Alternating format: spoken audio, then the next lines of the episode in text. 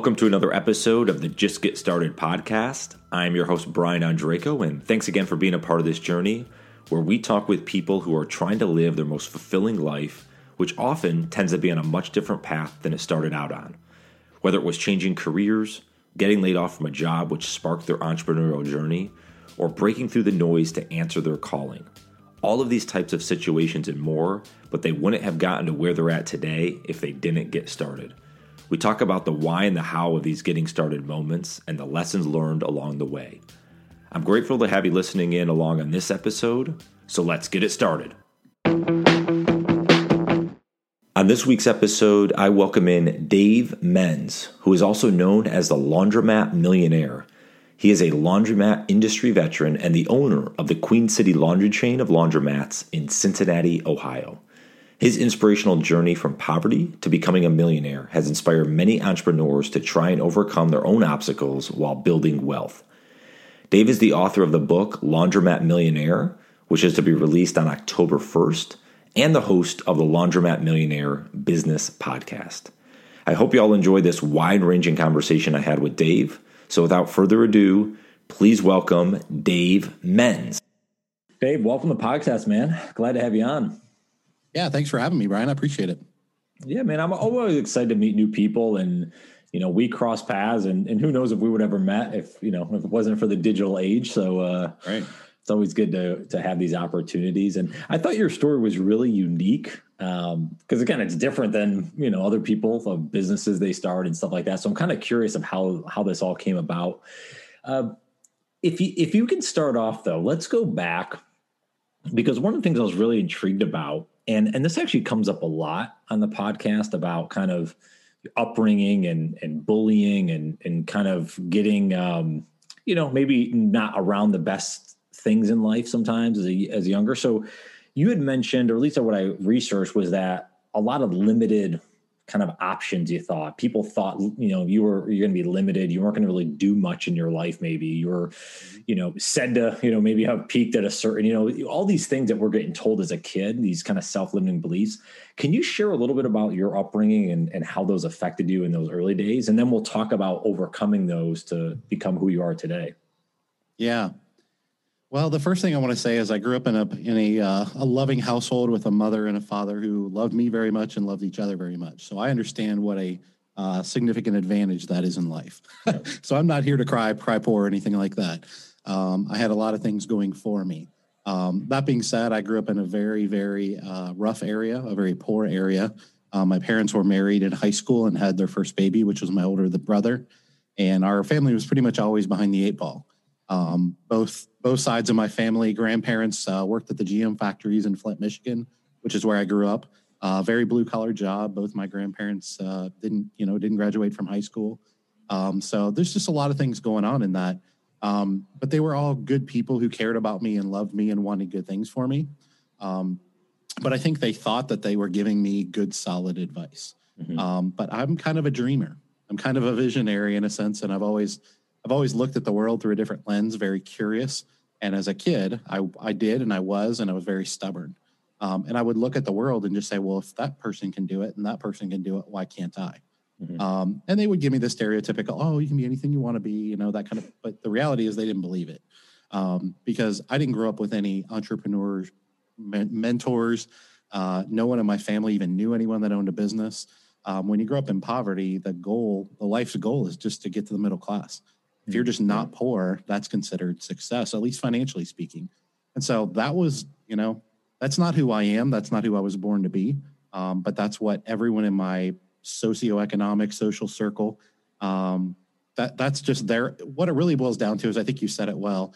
That was their self-limiting beliefs, mm-hmm. um, which I think a lot of times adults um, put on kids. You know, not not intentionally, um, and they did me. Uh, the reality is um, I wasn't the most competent kid in the world. Um, I wasn't good looking. I wasn't good at school. I didn't have a good memory, you know, all the things that make you supposedly be successful in life when you're little. Um, but the reality is, I don't really even know why, because I didn't even have a lot of self confidence. But one thing I've always known about myself is that if I decide to do something, anything, there's nothing in this planet that will stop me because I, you know, people always say, "Oh, what's your superpower?" That's like the cliche thing to get to say nowadays. Right. My superpower is I won't quit, and I, you know, both my parents, all four of my grandparents, they're insanely stubborn, um, to a fault. And for and I was a very tough kid to raise. I always say I wouldn't want to raise me as a parent. Uh, but that being said, um, I I guess I figured out somewhere along the way how to channel that for good. And I did get in trouble as a kid because I wouldn't listen and I was disrespectful and all those things. Um, but that that was kind of my upbringing in my childhood. And so, like I said, I don't don't want to cry like you know I was abused or anything like that. It was just that whenever I would state verbally my beliefs and my dreams of who I wanted to be and what I wanted to be, it was always, oh, okay, let's let's come back to earth, get your cloud, get your head out of the clouds. Um, you know, if you if you go be an entrepreneur or a business owner, you're just going to end up bankrupt. And you know, they always quote quote all these mis misquoted statistics. Oh, 75% of entrepreneurs are bankrupt, and you know, all these different things that they just read somewhere in a newspaper, and they yeah. didn't really know what they were talking about. The reality is, when I was probably eight or nine years old, I figured out they really don't have any idea what they're talking about, and so I love them and I respected them. I just didn't believe them. yeah, and you know, it it is so interesting and they were really because my parents were the same is you think they're just making those um, I could I guess you could say choices, but giving you that information because they want you to be safe. They feel like hey, if I put the if I put the bubble wrap of the safety yep. net, um, you know, they're going to do well. And the reality is, yeah, we're I mean, and you and I are probably similar. I I didn't grow up in that. I, I probably grew up more middle class, but the reality is there's millions and maybe a billions of people that are had it way worse than I did as as a kid. Having said that, though, being in the status quo and living up in the status quo and not seeing your full potential, that's a, that's a detriment to the world, right? Because if you have a lot of things you can share and make, you know, as I always say, positive impact, then yeah. you should do that. So obviously, and you've done that, and we'll get into some of that stuff. But you mentioned that kind of mindset shift at an earlier age, like even with all that stuff around you and the area you live, like how did you get out though? Like how did you it's one thing to to say, hey, I'm gonna do it different or I'm gonna, you know, you're stubborn, but like how did you actually get out? Because most folks, as we know, they stay in that and they're yeah. kicking themselves, but they kind of go in. A lot of folks maybe went and worked for GM or in the factory, you know, like, and they just stayed there. So how did you decide ultimately to make that that choice to get out? Well, I think I have to give um, at least a portion of the credit to my dad, who's a lot like me, uh, very stubborn, very fiercely independent, uh, very driven, just not an entrepreneur. Um, and so he fought basically his entire life to dig our family out from behind the eight ball financially, uh, from poverty to more of a lower middle class lifestyle. Mm-hmm. Um, so when I was a teenager, we were probably more lower middle class than really uh, poverty stricken, if you will, which is how we were when I was, you know, a young kid in single digits, right? elementary school. Um, and so, I, you know, I, I, have to give credit where credit is due that my dad was a portion of that uh, because he recognized Flint was always a rough area and it's all we knew. But when his kids got to be, I was the middle kid. And so I was, when I was 10, um, he kind of recognized that Flint wasn't a great place for his kids to be. I'm sure he recognized that me and my brother, who was two years older, already had some negative influences on us. Um, and I think he he took it very seriously that he needed to get his family out of Flint. Um, so that being said, that's where we moved to Cincinnati, which is where I now live and have lived for 35 years. Um, so physically getting out of Flint and out of that situation, uh, I have to I have to credit my dad with a big portion of that. But the reality is, I have a pretty large family on my mom's side of the family and a medium-sized family on my dad's side. And the reality is, they all still very, very much good people, uh, but they all still very much had this like poor scarcity mindset. And so that is something that I really credit myself with uh, digging myself out of because to this day, pretty much everyone in my family, not my immediate family, but uh, everyone in my family, grandparents, aunts, uncles, those type of things, are good middle class people, but they still have this scarcity mindset where fear controls everything they do. Mm-hmm. and they're just you know in the rat race trying to survive another day and make another car payment um, and somewhere i think it's honestly a passion my passion for reading uh, you and i were talking you know before we got started about our pod, podcast loving to listen to you know information and content like this. I've always been very big on uh, just consuming knowledge consuming information from people that i respect.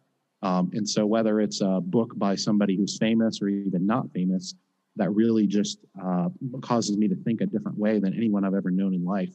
I always joke that I estimate I've had roughly 10,000 mentors in my life, and 9,999 of them have never met me and never heard of my name. Yeah. so if I've read your book or listened to your podcast, uh, then you're a mentor of mine in some big or small way. And so I always was driven towards the business and entrepreneurial world, the information, the books, the podcasts, the magazines, whatever you want to call it, associated with that. When you consume enough of that information, um, it really changes your mindset. And when you already kind of were leaning that way a little bit, and you're kind of looking for that validation that that that isn't a pipe dream, it's yeah. not reality, it's not a fast track to bankruptcy, um, and you you feel like you get to know people um, who who who can tell you that you're not crazy. um, and that this is a real way of living your life and that you can escape the rat race and find financial freedom and all the things associated with that, um, then you know I think it builds a certain level of confidence. Of uh, I remember being probably in my early 20s, and I remember just one day go, I, I, read uh, The Millionaire Next Door. I don't know if you've read that book. I haven't, no. uh, but it's uh, it's not really a business book, but it more talks about how you know there's so many millionaires in the world. Most of them don't look like the stereotypical millionaire. They're not driving a Ferrari or Corvette around. Mm-hmm. They're driving a three year old Buick and uh, most of them own small businesses that are not sexy industries like a sanitation business or something like that. And they're just not the stereotypical Hollywood version of a millionaire. Um, and they just talked about how they're so common. They typically drive Buicks. They don't usually drive luxury vehicles and all the things associated with that. That well, I remember the. You know, it's so funny if I interject. So yeah. I used to be in the golf industry, and I used okay. to be PGA professional and, and teach golf for a living. But in my internships in college. So every summer, you know, everyone's off popping off doing whatever during summer during college. I was on an internship. I'd work at different golf courses around the country. Okay. And I worked at three of the four years I worked at private golf clubs. And actually to what you just said was actually actually so accurate. There were certainly the you know the the Porsches and the you know the, the those type of cars that people were driving around and they had all the nice equipment but the majority of people were driving an average what you would consider like an average car like they weren't they didn't have everything great but they were so structured in what they did and how they spent money and how they lived that ultimately that's what led them to to get to kind of a more financial freedom. So anyway sorry. Go ahead there. I thought that was a no. that was no you're fine you said that yeah. I, i've had these conversations hundreds if not thousands of times and the reality is that's the real world. So yeah. it's not it's not the world that my family and friends thought that being a millionaire or being uh, financially free or being an entrepreneur was they were just all looking at the negative and mm-hmm. what i learned pretty early on in my adulthood through all of my studies is that a lot of times the difference in successful entrepreneurs and business people and people that a lot of times get stuck in the middle class and the rat race a lot of times it's just fear and the reality is we all have fear mm-hmm. it's just a matter of whether we let it control us or whether we fight back and say no you you don't get to have a say in this I'm going to go live my life. I'm going to go do my thing, um, despite my fear. Um, it's not, you know, I said people say, oh, entrepreneurs are fearless. And uh, no, no, no. We all have fear. It's just a matter of whether we let it control our lives or we go ahead and do what we're going to do despite that fear. And I think that was a real eye opening moment for me in my, in my journey um, that kind of gave me some validation. And quite honestly, I think it gave me a lot of uh, confidence to go chase my dreams. Yeah.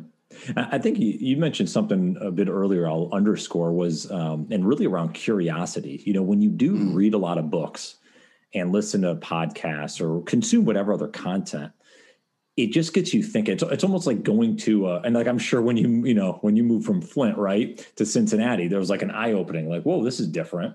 You know, it's the same thing like when I'm from upstate New York and I went to, you know, college down in North Carolina. Huge difference in terms of just environment area. But it's the same thing, you know, when you read is like you start questioning, like, wait a minute, all the things I thought I was in this bubble, actually, are those actually true? And I, and I don't know if you agree with this or not, but like that ultimately, I think, gets you out you know, quote unquote, the comfort zone. Like you start getting a little uncomfortable of like, wait a minute, did I do I have all the right answers?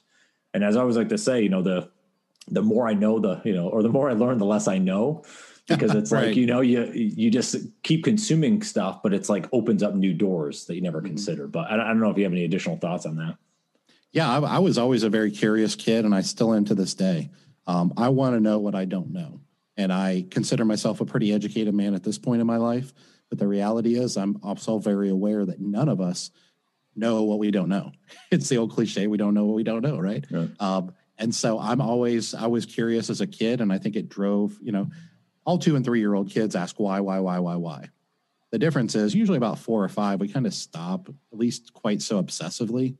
I'm still like that at 45 years old. I still yeah. want to know why.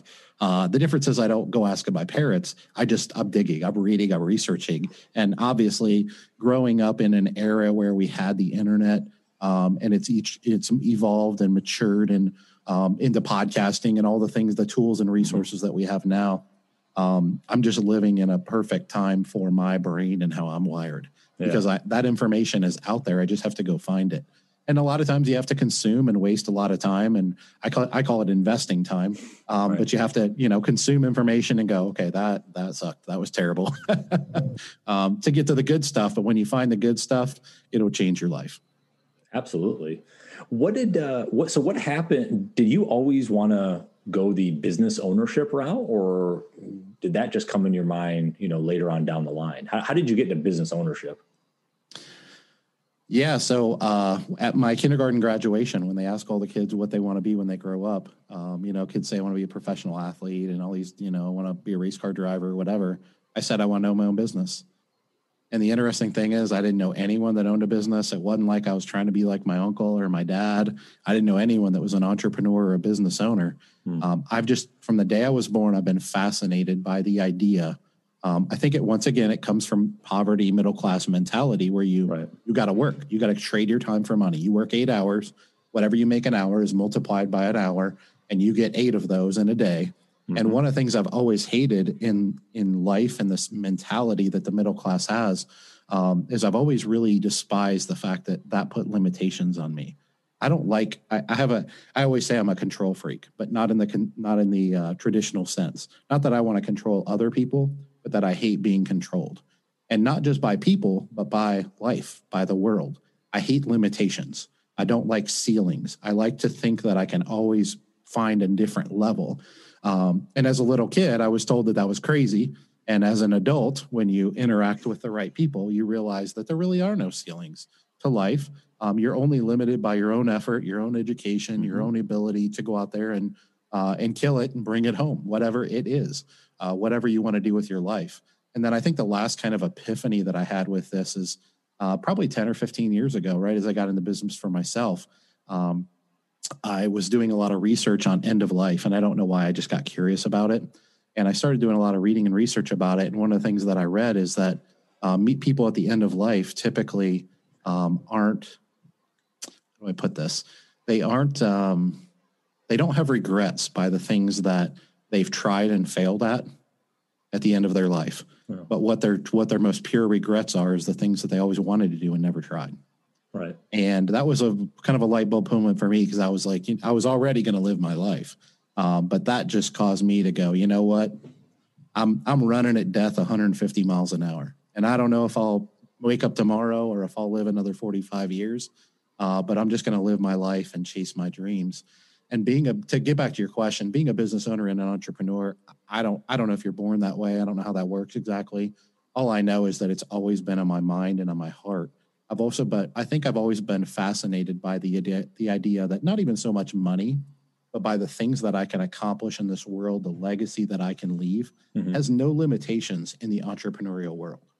There really aren't too many other places in the world where you can leave your mark on the world, even if you're not good at school, even right. if you're not the most athletic, even if you're not the best looking, um, et cetera, et cetera, et cetera. It's like the entrepreneurial world, I guess, because of you know pure capitalism um, it's like the entrepreneurial world is just like a free for all, and it's only about one thing. It's about results, and and everybody can tell you why you can't get results, but if you can go out there and get them, then they can't argue with those results.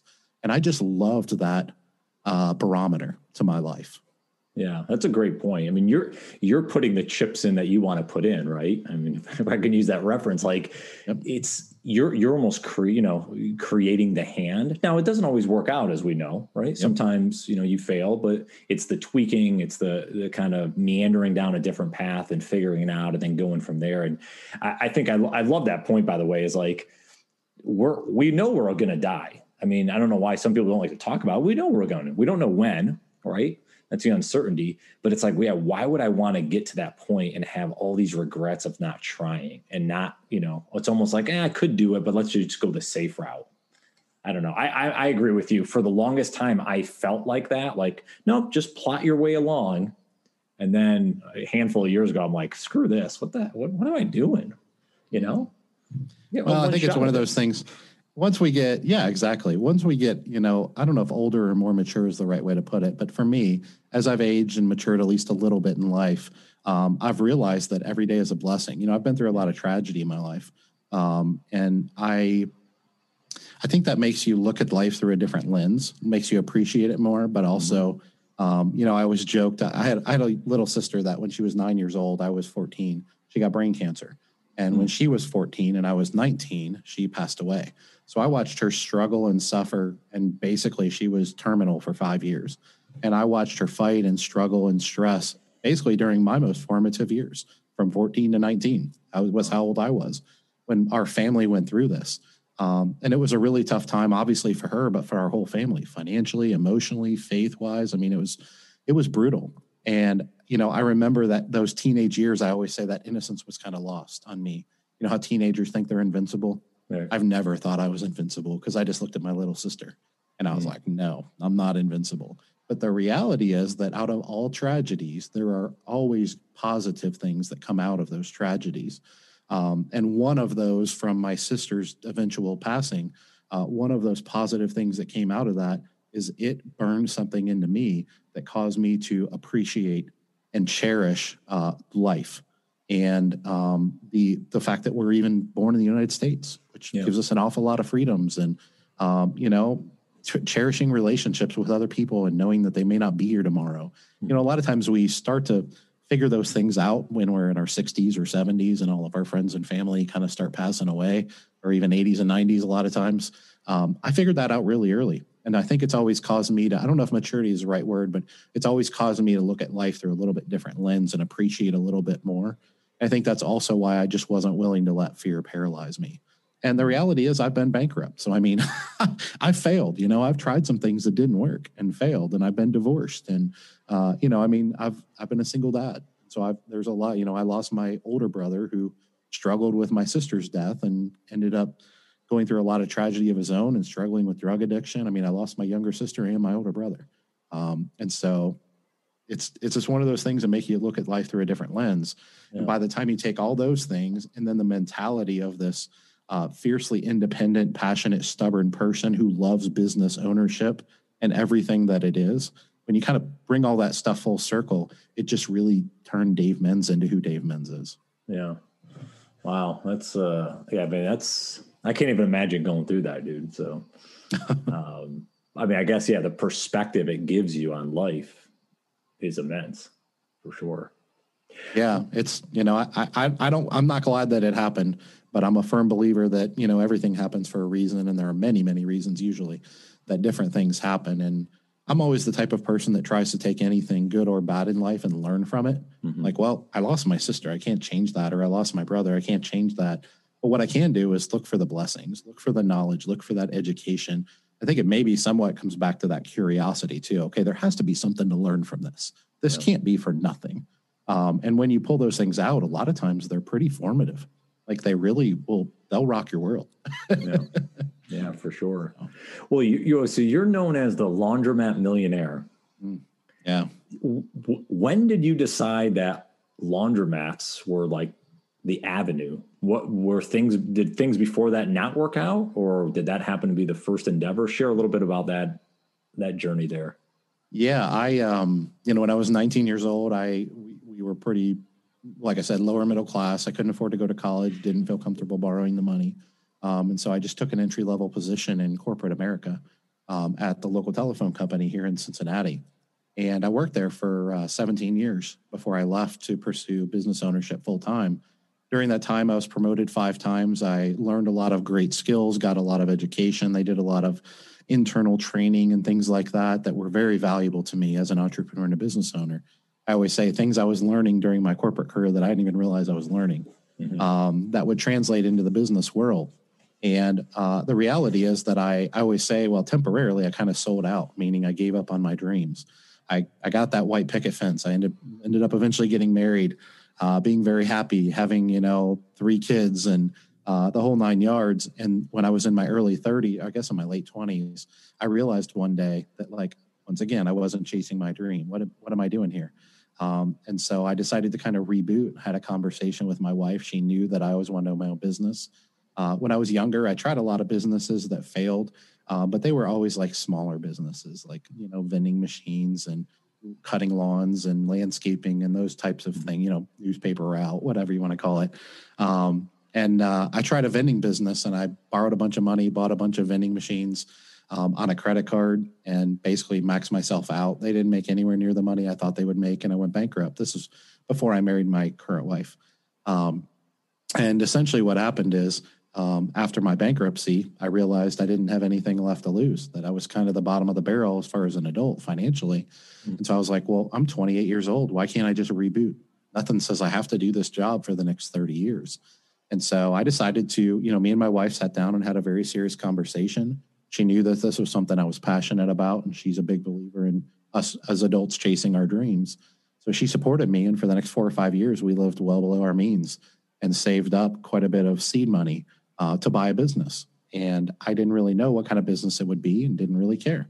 I just wanted to pursue business. You talked about loving golf. Golf is a game. Business is a game to me. It's a way of channeling uh, that competitive nature that I have. Right. Um, and it's something that I love doing. And long story short, we ended up saving up for four or five years. We found a local laundromat uh, a couple miles from our house, and uh, it was a rundown dump. And uh, I knew the community really well. I had lived there for over 20 years at that point. And I said, man, I think I think if I bought this and turned it around and you know treated people the right way and had some customer service and fixed it up and painted the walls and put TVs in, just fundamental basic things about running a business, in my mind, um, that I could you know I could make money and serve the community, which are two things that are important to me. And so we we took the plunge. We bought this local business that was losing money when we bought it. Uh, we maxed out our our uh, credit lines, our savings. We tapped them out uh, borrowed money on an SBA loan. And uh, within six or eight months, the business was making money, put a lot of sweat equity into it, worked a lot of hours. But the main reason I pursued it is one, it was a couple miles from my home. One, it was kind of a rundown dump, which meant I could buy it pretty inexpensively. Um, and the other reason was because the laundromat industry is known as kind of being like a side hustle, kind of a passive business, if you will. And it's certainly not as passive as it's made out to be. But I was attracted to that business because I knew whatever business I bought, I wouldn't be able to leave my full time job right away. I would still need to keep that to support my family. And so I stayed at my full time job for the next five years um, and basically worked anywhere from 90 to 100 hours a week between my full time job and businesses, trying to fix them up and make them nicer. We reinvested everything the first business made. After about a year, bought a second one, took the profits from the first, rolled them into the second, which was also a rundown dump, mm. fixed it up, made it profitable. And then I kind of caught the bug. And I was like, well, man, if I get a couple more of these, like I, I could quit my job and make a living. And at that point, I thought that was once again kind of my ceiling financially. Well, if I could just quit my job and be self employed, um, then that would be a dream life for me because I would be free from the man, right? From corporate yeah. America. And, uh, and it, it, just took on a life of its own. One turned into two, and I now have five laundromats. We have a pretty robust laundry pickup and delivery business um, here in Cincinnati. And uh, we just took old rundown dumps, you know, eyesores in the communities that weren't weren't serving the community very well. And we just treated the community and the the people the way that we believed that was the right way to treat them. Um, but it was a significant investment. We lived well below our means for probably close to 10 years and never really took any money out of the business. Just kept every penny it made, we just plow it back into making it. Mm-hmm. I always said I got to get my business to the next level, to the next level, to the next level. After seven or eight years of doing that, we woke up one day and we're like, wow, we've built we built pretty substantial wealth without really even uh, i mean it was intentional but we didn't we weren't really paying attention to our net worth. Um, we were just looking at cash flow and things like that trying to serve the community. And uh, i just kind of i always say i caught the bug after about year two or year one. I just fell in love with the industry. Hmm. um, now i'm kind of becoming famous for saying that the laundromat business is the best small business in america um, and you know, I'm I'm a living, breathing example of someone that kind of started with really nothing. Um, we didn't. Our net worth was less than less than fifty thousand dollars um, as a family of five yeah. when we first got into business for ourselves. And you know, we we believe that everything we do in life should be based on servitude. That should be the starting point. Is how are we impacting the world? How are we serving others? And so that was a part of it too. Is you know one of the reasons that I believe it's the best small business in America is because it's a vital community resource. It's a hygiene product. I mean, we were deemed essential during COVID. No laundromat in the world closed um, when a lot of other businesses and economies were completely shutting down. And the reason for that is every re, every uh, community needs, not wants, needs a modernized laundromat. Um, and so we were deemed essential and stayed open. So, but from a financial economic standpoint, what a great business to own, but one that whether times are good, times are bad, COVID, no COVID, yeah. um, you're always going to be needed. You know, I always said I don't want to be that 12th pizza place um, where if you go out of business, there's 11 other pizza places. You know, I want to be a vital community resource. That was the kind of business I wanted to get into. Hmm. Um, so that's kind of a long-winded answer to your no, question. it's well, it's Apologize. interesting. No, no, no, no, don't ever apologize for talking. that's this podcast is for. Um, the uh, get, getting into that first bit, like was was it for sale, or did you just approach the owners and kind of saw like, Ooh, this is a little rundown. Maybe I can make a, maybe I can just offer a certain amount. How, how did that first one get into your hands? Yeah, the first one was for sale. The other four that I've acquired, none of them were quote unquote for sale. Uh, but the first one I actually stumbled upon on Craigslist, believe it or not. This is back 12 years ago now. Uh, the internet was a little bit uh, less mature than it is nowadays, but it existed. And I would just scroll for hours and hours and hours looking for businesses for sale. I was looking for small businesses because we didn't have a lot of seed capital. Yeah. Um, we had like maybe $30,000 to invest in a business, and we knew we'd need to borrow some money.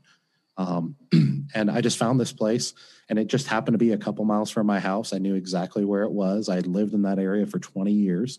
Um, I knew that this, you know, I didn't know anything about the laundromat business, but I knew that that laundromat used to be a hopping place.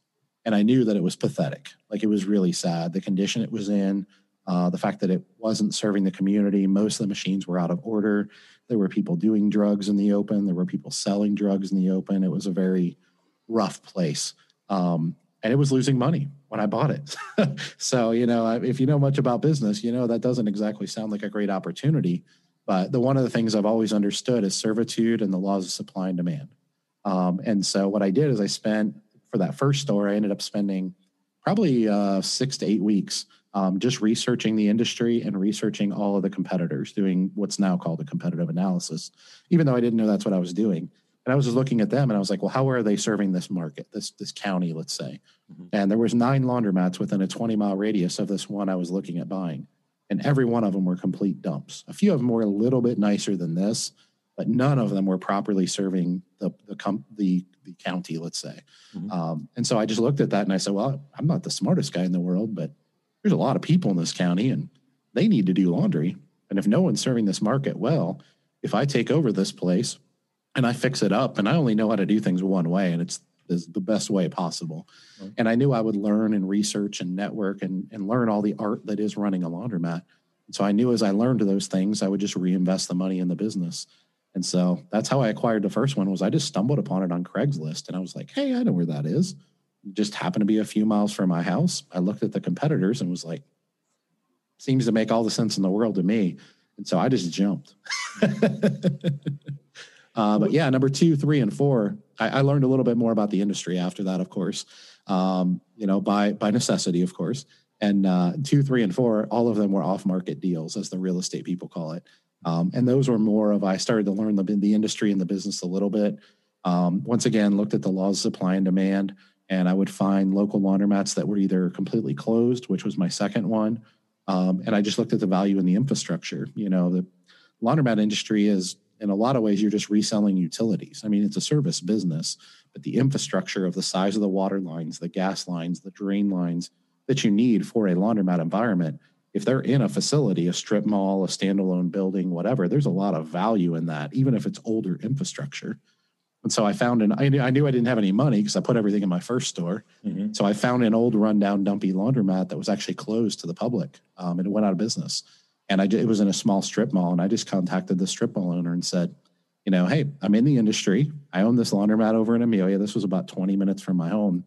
And uh, I said, you know, I'd, I'd be interested in taking over the lease for this space, uh, fixing it up and what I call modernizing it and turning it into a modern day laundromat where it was in really, really bad shape. Mm-hmm. Well, they had figured out that they kind of had an albatross on their hands. I mean, to un to unlaundromat that space and make it a white box space that would be rentable for any retail business would be a lot of work and a lot of money for them. And they had figured that out. And so I basically took over the place for free. They gave me the keys. I went in there, took over, and mm. uh, you know most of the equipment we scrapped a little bit. We made some use out of. I borrowed a whole bunch of money, uh, put a lot of new equipment in there, and once again just put an insane amount of hours and sweat equity in that business to get it up and running. And uh, obviously, over the next couple years, I had two viable, profitable laundromats. And then I really started to learn the industry uh, well at that point. And then I acquired two two stores that were open but were also run down, um, and actually three now. I just closed on my fifth one uh, a few weeks ago, and all of them were in great locations, um, run down, dumpy messes that weren't serving the community properly. And I said, well, the infrastructure's here, the location is great. Everything else, it seems like I could probably fix. And so that's how I got into the business. And to be honest with you, most business opportunities, especially anything that's more turnkey, um, is you know going to be pretty valuable asset. And so to have 30 grand and borrow another 70 grand, you're not going to be able to buy much for that uh, in the business world. Um, so that was really the one of the reasons I got in the laundromat industry was I just was out of necessity. I was like, well, I got to work a lot of hours. I got to keep my full time job. This is a few miles from my home. Um, it just seems like it checks all the boxes. I can do it on the side, even if it's just temporary. Um, and so once again, I just took the leap. But but what you're saying too is, and maybe I guess some advice if I'm pulling that back, is instead of like going in and saying, "Hey, I'm going to start a laundromat," and then having to find the location and having to buy all the equipment, all that stuff. Having buying a business that's maybe going under or going or maybe it's not being properly run you at least have that infrastructure as you're saying. A lot of that overhead that you'd have to pay for you didn't have to because it was already there. So it was a better opportunity for you. Even though you were buying it for a certain amount you got a lot of value with that purchase right a lot absolutely now you know there's a few a few uh, caveats if you will one of them is it has to be in a great location I mean, there's a lot of laundromats that were built back in the 60s, 70s, and even 80s that weren't in great locations. Mm-hmm. Um, a lot of times communities change what is a good location and what used to be a good location. So you can't just take over any old dumpy laundromat and fix it up and make it nice and make a bunch of money. That's not really what I'm here to, to preach. Uh, but it's predicated on having a great location, uh, having a great long term lease, because once again, when you fix it up, uh, you can't move it. you know, you don't really have any leverage with your landlord. Uh, if you could buy the property, that's great, which we've done a couple times. Um, and then the parking. Parking is a uh, is a vital resource or a vital need for a laundromat because when people come to a laundromat, they're typically there two or three hours. They don't just pull in, grab a pizza, and leave. They pull in and they're there. They camp out for two or three hours at a minimum usually. And so you got to have a substantial amount of parking. So what I tell people, because I do coaching for people looking to get in the laundromat business and things like that now, um, what I tell people is those are the three things you're looking for. But if you can find an old rundown laundromat that has the proper square footage, depending on what your needs are and what you're looking to build, and you can find the, you know, it has the proper parking, it has the infrastructure already in place, and it's in either a good or a great location um, strategically, there's easily six figures in value there. Um, easily, sometimes multiple six figures in value. Um, you know, you can pop up an old tile floor and put a new floor down. You can, for the most part, the equipment um, in our industry is very expensive, uh, but you can leverage it. All the manufacturers of commercial laundry equipment have their own financing arms. And if you can show them the demographics and the location of it's currently this, here's the numbers, this is what I'm going to do, and they know you're borrowing, let's say $200,000 to buy this equipment, well, they realize that equipment is probably for the most part going to pay itself, uh, pay for itself. Um, and the manufacturers, you know, the lending arms, they know that. They know the industry and they know how that works. Um, so those are really the kind of caveats to it. But yeah, short of that, there's an insane amount of value in an existing laundromat. Hmm. Anything else just from even away from laundromat, just from a business standpoint, maybe something you didn't know a handful of years ago and you know now it's like, oh my gosh, like I got I got to make sure I always use this, you know, to, to or check this box every time I'm looking at a new business opportunity. Anything else you'd share? Well, something that's always kind of come naturally to me because I'm a Christian. I was raised with my, my, faith is very important to me and my family's. Um, so it was very natural and it was ingrained in me. But what I tell people is even if you're even if altruism isn't important to you, the reality is you want to look for an opportunity to serve. Uh, because that's really honestly what pure capitalism is all is all based on is you know who is providing a better value proposition to the market and then the laws of supply and demand the consumers will tell you who wins. They'll they'll talk with their you know they'll they'll do their talking with their feet and with their dollars. Um, so what i tell people is just look for an opportunity in any industry in any market no matter what it is to just serve others. Look for an opportunity where there's an you know it's it's it's pretty commonly said nowadays with all the podcasting and everything going on uh, but us entrepreneurs, ultimately, what we are, we're problem solvers. Look for a problem in society, solve the problem, uh, treat people the right way, serve them the right way. And the reality is, you know, none of that's exactly rocket science, and I understand that. But the reality is, there's a lot of people out there that if they would just take a step back, take a deep breath, and do those things, the money will follow. But way too many people are just focused on the money, money, money, mm-hmm. and they a lot of times lose fact, lose sight of the fact that if they just focus on us, you know, humanity taking care of and serving each other and meeting needs, bettering the world, uh, the money will almost always follow when you do that. Mm-hmm. And so those are things that came somewhat naturally to me because of my upbringing and it's just who I was raised to be. Yeah. And so when I got into business for myself, I was just like, well, I don't I don't want to own a business that, you know, is a is a luxury. I want to own a business that it's a necessity. I want to really impact people's lives. And so I went down that path and then I realized, wow, like my upbringing, while it, it brought me a lot of negatives and a lot of baggage, so to speak, uh, the wow, the reality is there were a lot of core fundamentals that I was raised with that actually are an intricate part of, of me making being successful. So I tell people whether you have the same values and faith that I do or whatever, it's still just a smart business move, even if you're only doing it for selfish reasons. Um, and it's still going to make the world a better place. Yeah. What uh what was the reasoning behind writing a book? You had mm. these businesses, you're running those. Like, yeah. why why a book? Tell me tell me a little about that journey. Yeah, I appreciate that. Yeah, I have a book coming out in a couple months in October 2021 called Laundromat Millionaire um, which by the way, I'm not that brash. That's a nickname that was given to me by someone, and I just decided to embrace it. Everybody's like, "Wow, you're really arrogant." uh, someone kind of coined me that that name, and I was like, "Hey, I could take that run with it. I understand what marketing work looks like." Yeah. Uh, but yeah, so I wrote this book uh, mainly for two reasons. It's actually been a labor of love. Um, I am just now finishing the book. The manuscript's finished. It's finishing editing right now. And uh, the reality is that seven years ago, believe it or not, I had it on my heart to write a book about my life story that didn't really even have a whole lot to do with my business journey. Mm-hmm. It was more about some of the other things I talked about my right. upbringing, my tragedy that my family's been through in life, and things like that. I've lost a child. Um, which is is a tough thing to to deal with wow. and live with in life. I've just and I so I just felt it was on my heart to write this story and share it with the world. And so my wife encouraged me to do it. I knew that it didn't have anything to do with business. So fast forward to where we are today, this book has actually um, manifested itself. I've probably rewritten the book seven or eight times.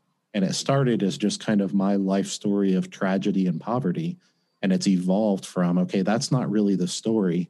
That's the beginning of the story. So the first couple chapters are just kind of my backstory and my foundation of my upbringing, mm-hmm. which leads to my business journey and who I am to my core and how servitude and eventually those those values and beliefs made me a millionaire.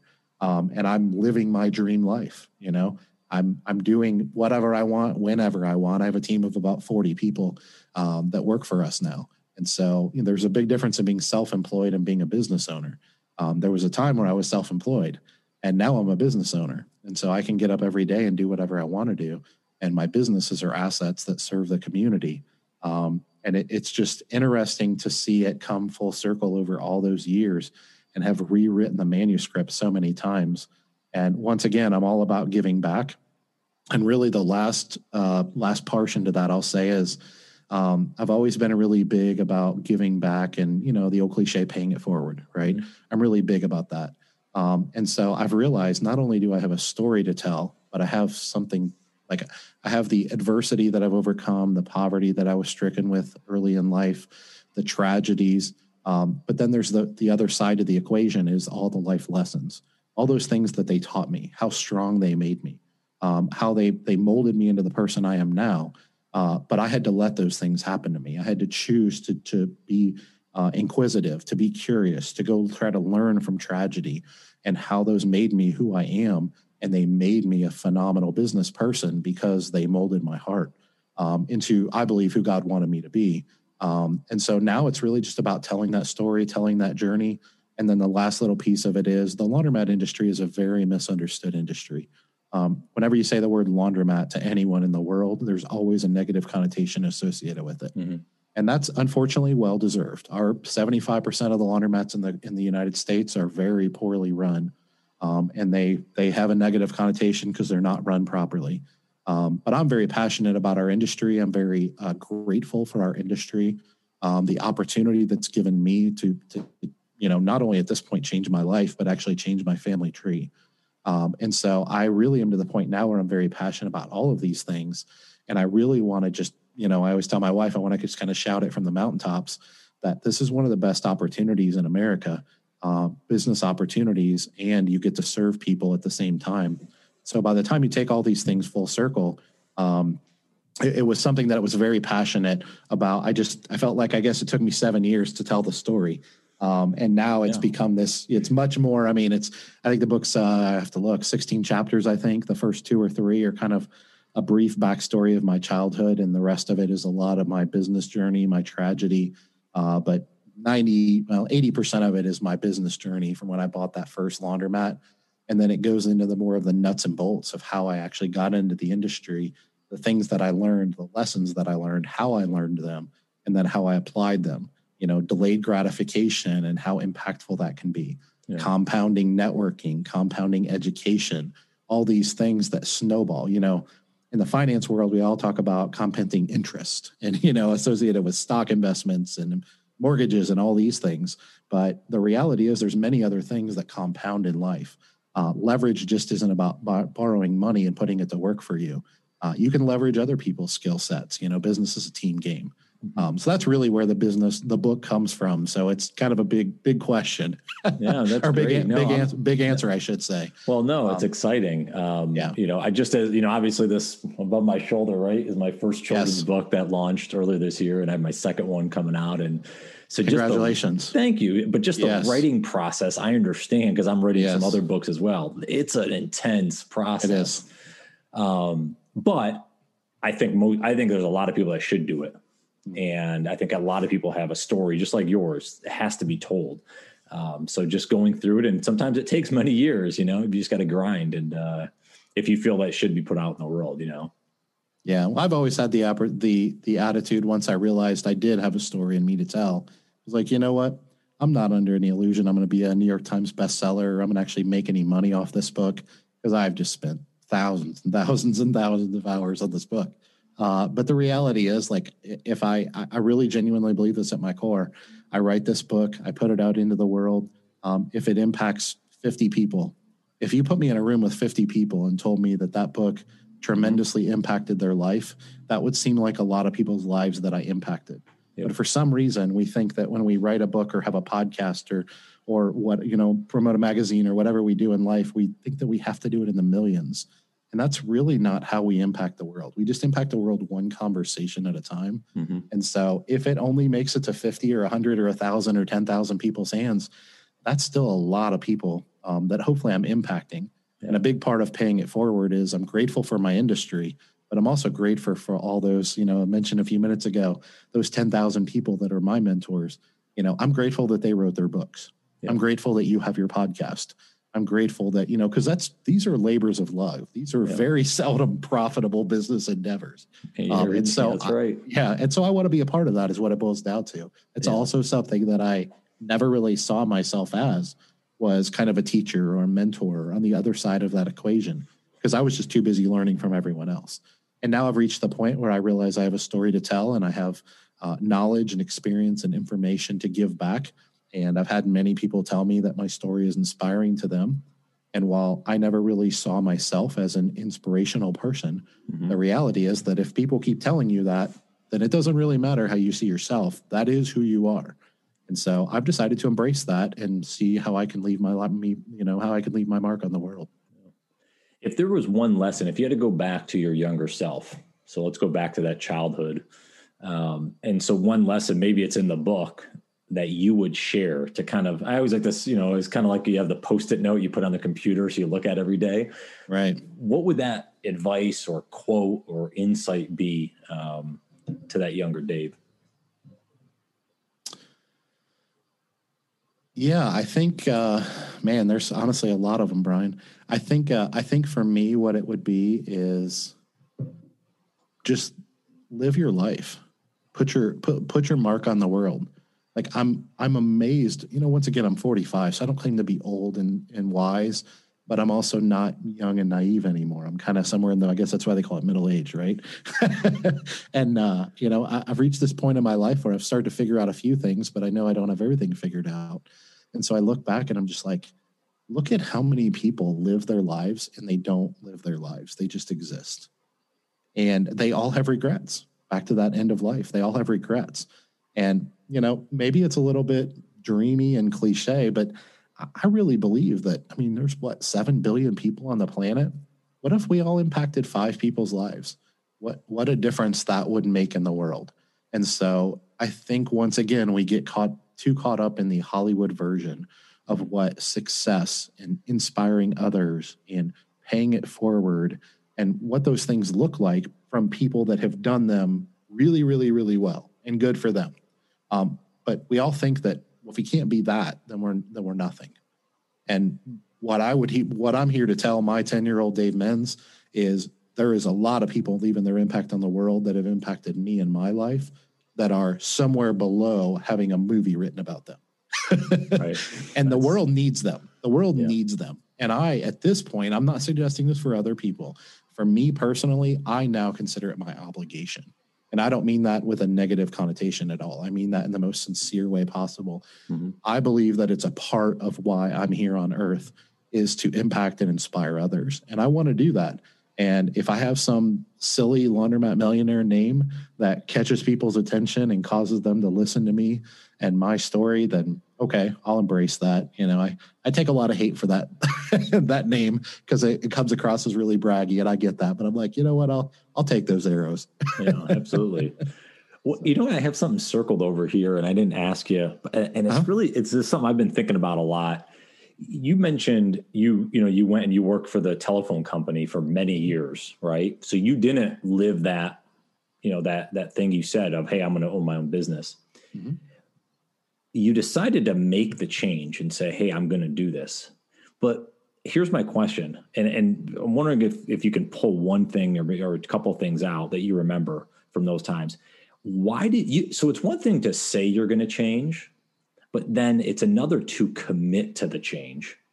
Why did you decide to commit and say, all right, I, yeah, I can talk in circles about this, but actually create action to do it? Do you remember some of those internal discussions back then? Maybe it was with your wife, but about committing to the change and actually doing it?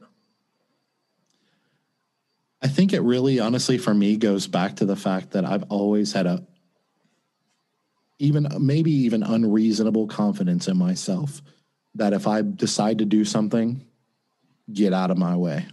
Like there's, you're going to have to kill me to get me to stop. Like it's just my nature. I'm very hot and I'm very cold. And when I decided that, you know, this corporate world wasn't for me, I mean, I had reached the quote unquote pinnacle. I mean, I, I wasn't the president of the company or anything like that. I was like, you know, middle, middle uh, level. But I, I mean, I had, I was making a nice living. I had great benefits. I had six weeks vacation. I mean, we had a nice home, nice cars, you know, took nice vacations. Uh, probably upper middle class is what I would describe our life at that point. Um, and and once again, when you come from poverty, it's easy to be like, done, you know, well, yeah. life well lived. Um, and I just woke up one day and said, I'm 33 years old. I've been working here. When I started this thought process, I'd been there roughly 13 or 14 years. And I worked there for another three or four years before I left. Um, and I just woke up one day and said, this, like, this isn't the life for me. And I want to do, I want to do what I always wanted to do, what I always said I would do. And I looked at my wife, and one of the things I told her on our first date um, that she still remembers is I was a single dad at the time when I met my current wife. And uh, I said, I love my daughter more than anything in this world, and I would do anything in the world for her. And someday I'm going to own my own business. those were the I, I basically told her those are the two foundational things you need to know about Dave Menz. Um, and, and so when we were starting, I was struggling with this. Uh, you know, I mean, one of the things I think society kind of tells us in life is, well, once you once you have a family and you have a house and you have car payments, you know, it's a little too risky to go try to start a business. Um, and so once again, everybody in my life, except for my wife, pretty much, um, told me it was too risky and not to do it.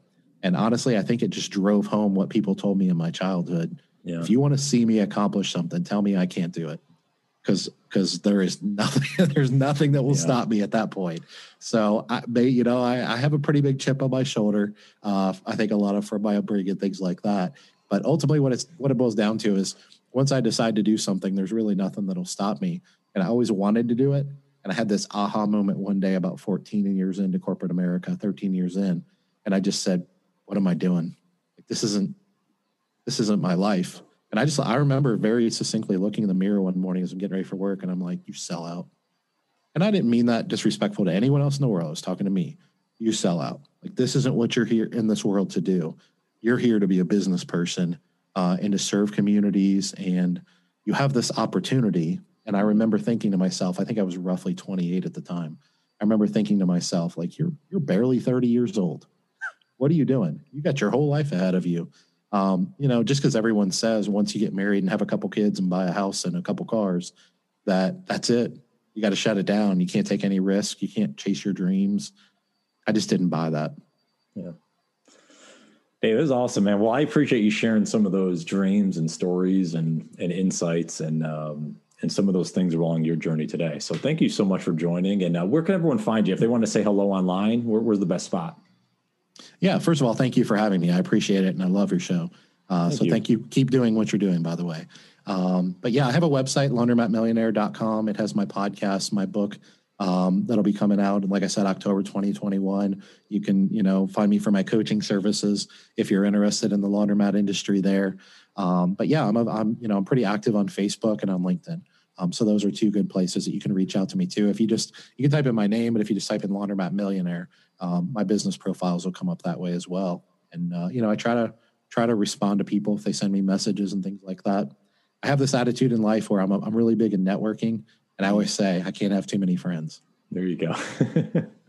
well, Dave, I'm glad to call you a friend. Hopefully, as we go forward. So I, I, appreciate you being on, and uh, thanks so much again.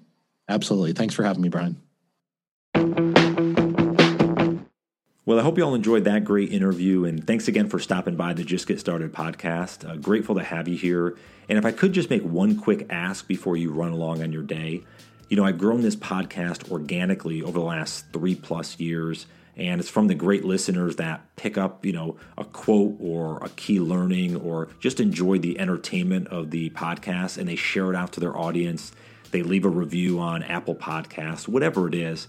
Um, and I'd ask that for you as well. If you've made it to this point and are listening in, um, a lot of the podcast uh, platforms that you listen on have a share button right there where you can share it out to your audience on various platforms. So I would be so appreciative if you wouldn't mind taking a quick second to do that um, if you really enjoyed this episode. So thanks again. Um, happy to connect online. I always love to meet new people. So if you want to go to my website, brianondrako.com or connect with me. I'm at Brian Ondrako, basically everywhere on Instagram, Twitter, even Clubhouse, that new app that's out there. Uh, you name it. So uh, follow me online and uh, certainly look forward to connecting further. I hope you all have a great day, a phenomenal week, and we'll talk to you soon. Take care.